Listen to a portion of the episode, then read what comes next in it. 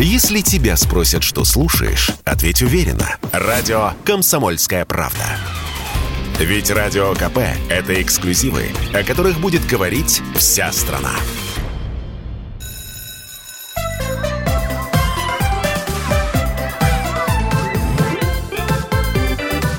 Родительский вопрос. Сегодня у нас в гостях доктор психологических наук Надежда Мазурова. Мы разговариваем об инклюзивном образовании. Что это такое, его преимущества и недостатки. Беседу ведет журналист «Комсомольской правды» Анастасия Зырянова.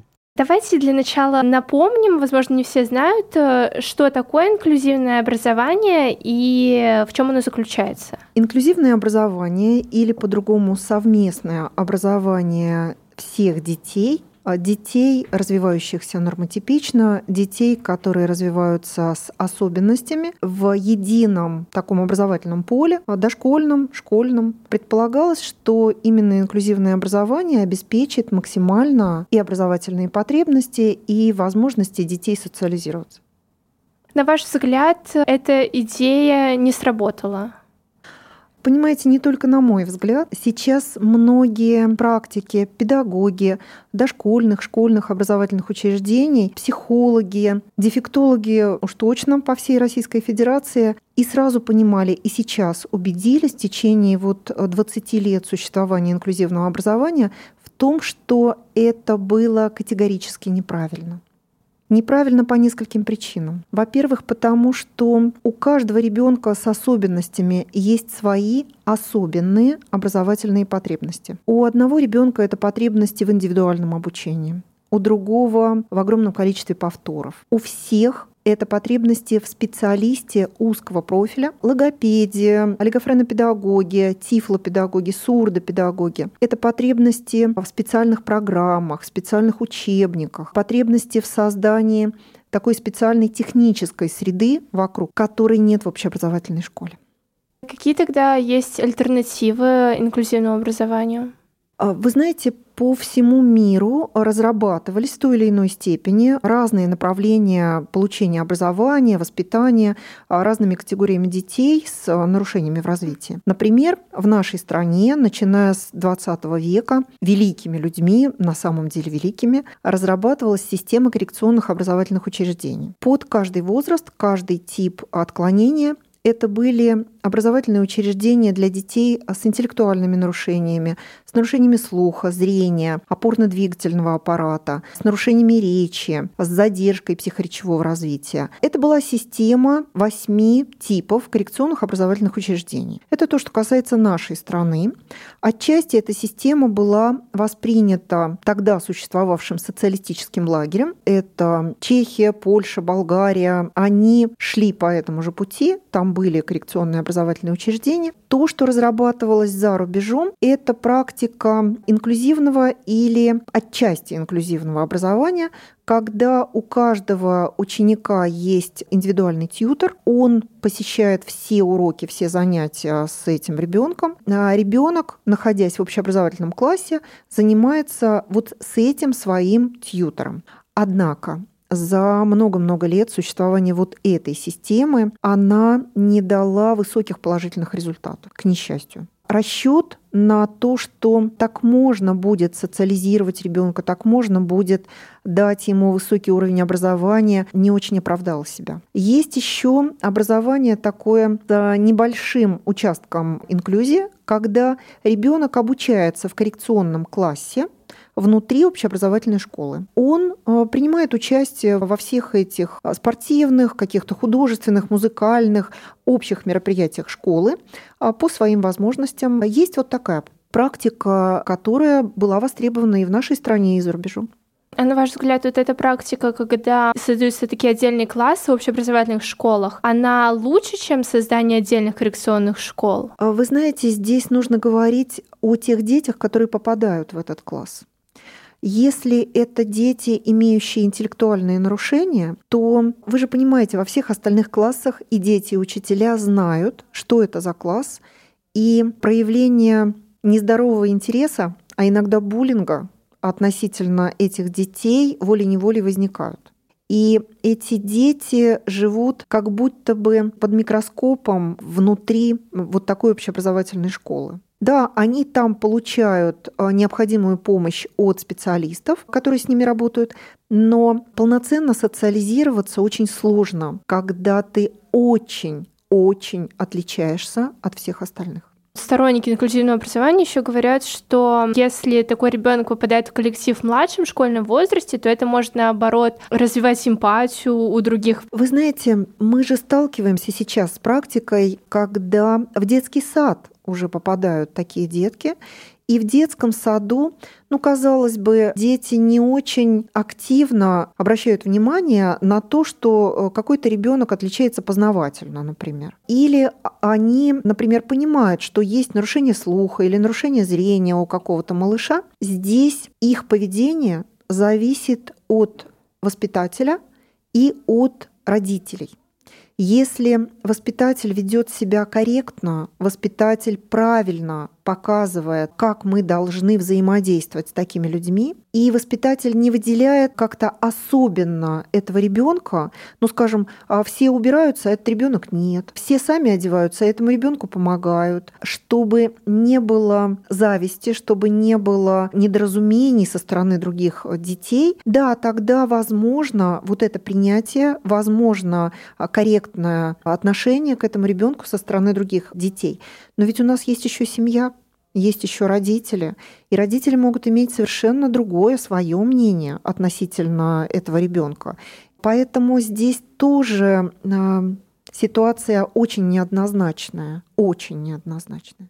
Но, в принципе, если ребенок попадает в младшем школьном возрасте, то этот инклюзивный метод, он может сработать. Сможет сработать, если в дошкольном образовательном учреждении будут узкие специалисты, логопеды, олигофренопедагоги, сурдопедагоги и так далее, если там будет осуществляться медико-психологическая дополнительная поддержка, сохраняющая здоровье этого малыша, если будут использоваться методы, стратегии, приемы коррекционно-развивающего обучения относительно этого малыша, в принципе, здесь образовательного строительства-то очень много нужно для того, чтобы действительно сработала вот эта инклюзивная система. В России она сейчас не сильно развита. Совсем не развита. Мало того, та система коррекционных образовательных учреждений, которая была выстроена в течение XX века, она была хороша еще и с точки зрения получения каждым ребенком а, трудовой профессиональной подготовки. В каждом коррекционном образовательном учреждении, в школе-интернате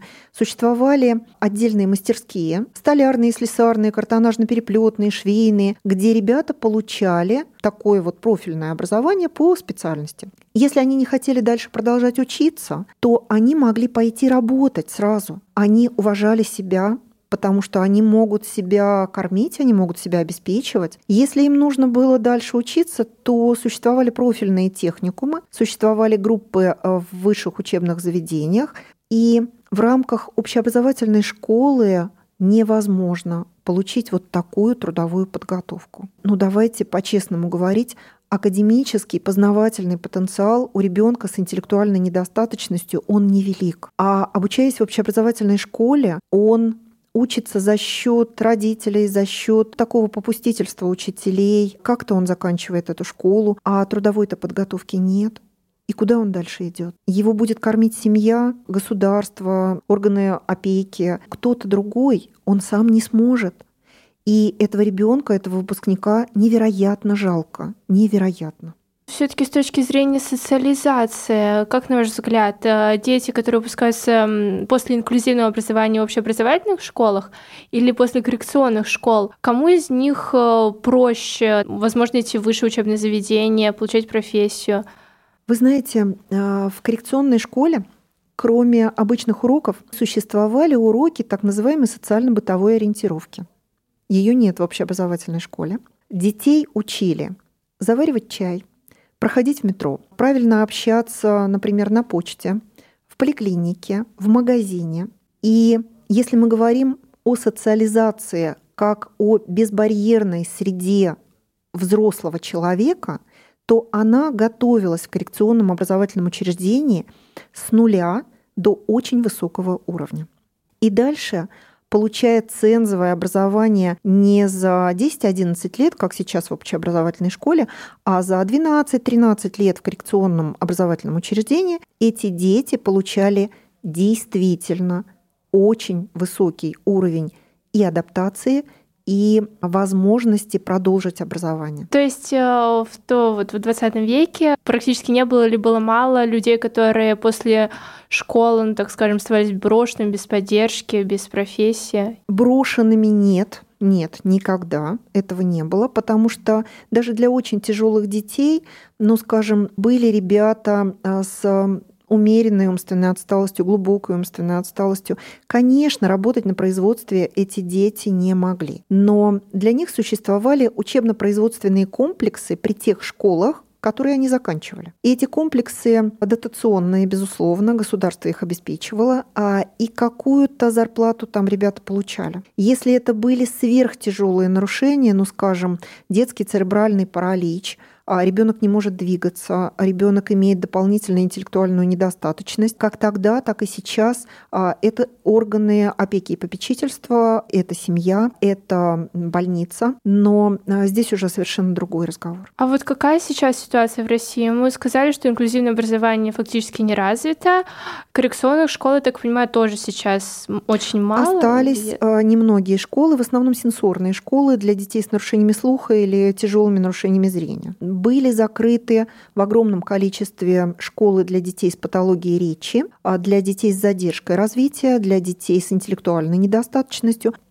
То есть сейчас они пытаются вот получать образование в рамках инклюзии? Они пытаются получать образование в рамках инклюзии, а многие родители добиваются правдами или неправдами тьютера, а, внутри школы. Родители дополнительно ищут а, дефектологов, а, психологов из своего кармана, оплачивая этого специалиста. Но поверьте, столько, сколько нужно этому ребенку, дефектолога, психолога, очень сложно купить. Потому что в рамках коррекционной школы этот специалист был ежедневно несколько часов подряд. Но представьте себе картина мира, например, учителя общеобразовательной школы. Девочка, ну чаще девочка, закончила школу, пошла в педагогический институт, потому что любит детей. И в педагогическом институте ей рассказывают, как она будет преподавать английский язык, математику, историю, как дети быстро все усвоят, ответят и а, прекрасные знания получат. С этой картиной мира нельзя учить умственно отсталого ребенка. Какая картина мира у дефектолога? Я по образованию дефектолог. Нам рассказывали, каким образом мы должны выстроить свою речь, свои методы работы, свой подход к уроку. Мы должны выстроить так, чтобы этот ребенок, глухой, умственно отсталый, слепой, церебральник, нас наконец понял, меня нисколько не нервирует, когда с 50 раза ребенок меня не понимает. Он и не должен. Это я должна выстроиться так, чтобы он меня понял. Это совершенно другая картина мира. Я никогда не позволю себе высказываний по поводу этого ребенка. Что же это такое? Ты меня не понимаешь. Потому что я знаю, кто передо мной. То есть, на ваш взгляд, вот обычный педагог из педвуза, он э, не справится с э, инклюзивной системой? Вы знаете, он не справится по нескольким параметрам. Во-первых, как я говорила, сам подход другой. Во-вторых, Технология коррекционного образования – это очень сложная вещь. Нас учили в специалитете, и с первого до пятого курса ежедневно профильные специалисты учили нас, как мы должны общаться с этими детьми. У нас была огромная практика именно с этими детьми. Это невозможно сделать в рамках 4 плюс 2 или 5 лет обучения просто обычного учителя. То есть он должен получить еще 5 лет обучения дефектологического. Да, тогда он справится. А вот, как вы уже говорили про систему тьюторства, если у ребенка будет тьютер, дефектолог, он сможет нормально существовать в общеобразовательном классе? Отчасти он может нормально существовать по своим академическим навыкам. Но тьютер не может уговорить остальных учеников в классе дружить с этим ребенком. Он не сможет уговорить учителя общеобразовательной школы полюбить этого ребенка. Учитель пришел работать с умными ребятами. Он пришел работать с теми детьми, которые его слышат и видят. И он же выстраивает свою практику на среднего ученика в классе. А здесь еще вот такой малыш. Ну, или не малыш, или подросток. Учитель не очень рад присутствию этого ребенка в классе. А еще присутствие тьютера, который ежедневно за ним же и наблюдает, за этим учителем, как проходят уроки, что происходит. Ребенок может не контролировать себя, он может вслух говорить, он может шелестеть, он может э, шуршать, он что-то такое делает, что не характерно для нормотипичного ребенка и отвлекает внимание остальных ребят. Мы же сейчас очень активно говорим о среднем познавательном, интеллектуальном уровне детей в нашей стране. Понимаете, если в классе присутствует такой ребенок, то нормально развивающиеся дети, а тем более одаренные дети, они будут чуть медленнее осваивать образовательную программу. Если мы говорим про образовательную программу, она в коррекционных школах, понятно, что она адаптированная, но она уступает все-таки общеобразовательным? Вы знаете, образовательная программа в коррекционном учреждении, она не адаптированная, она другая. Она в принципе другая. Там есть другие предметы, ну, например, музыкально-ритмические занятия.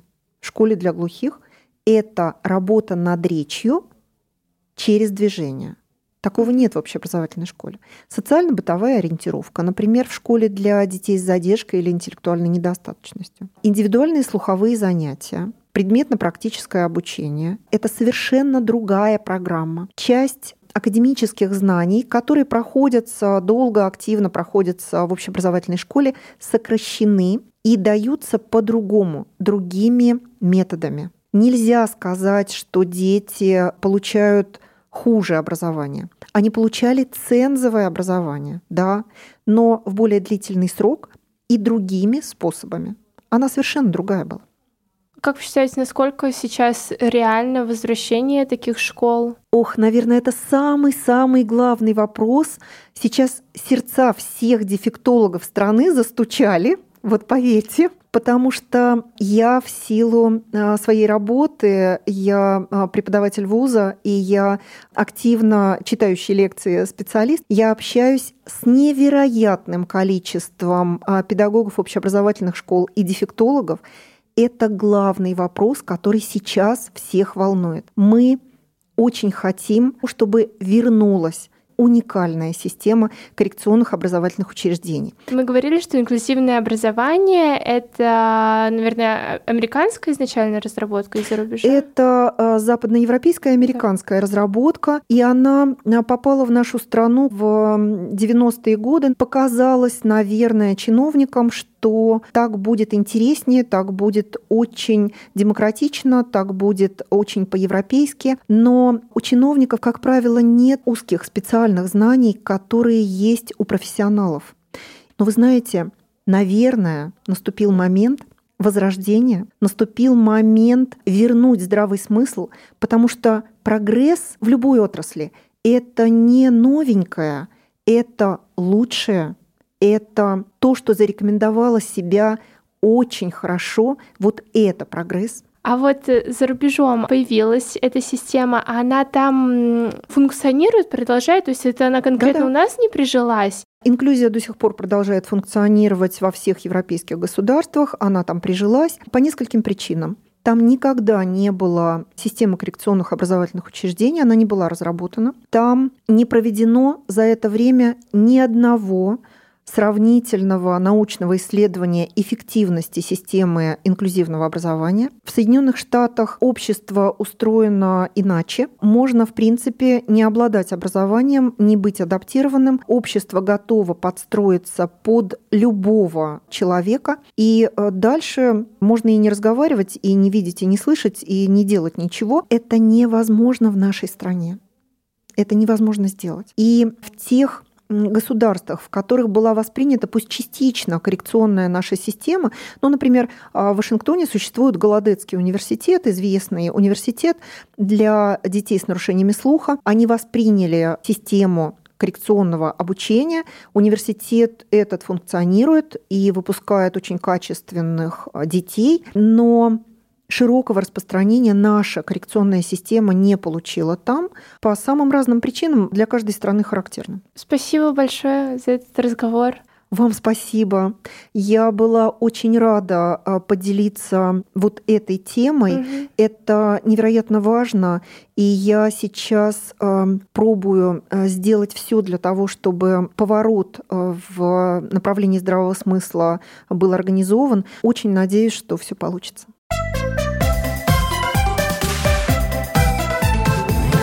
Родительский вопрос.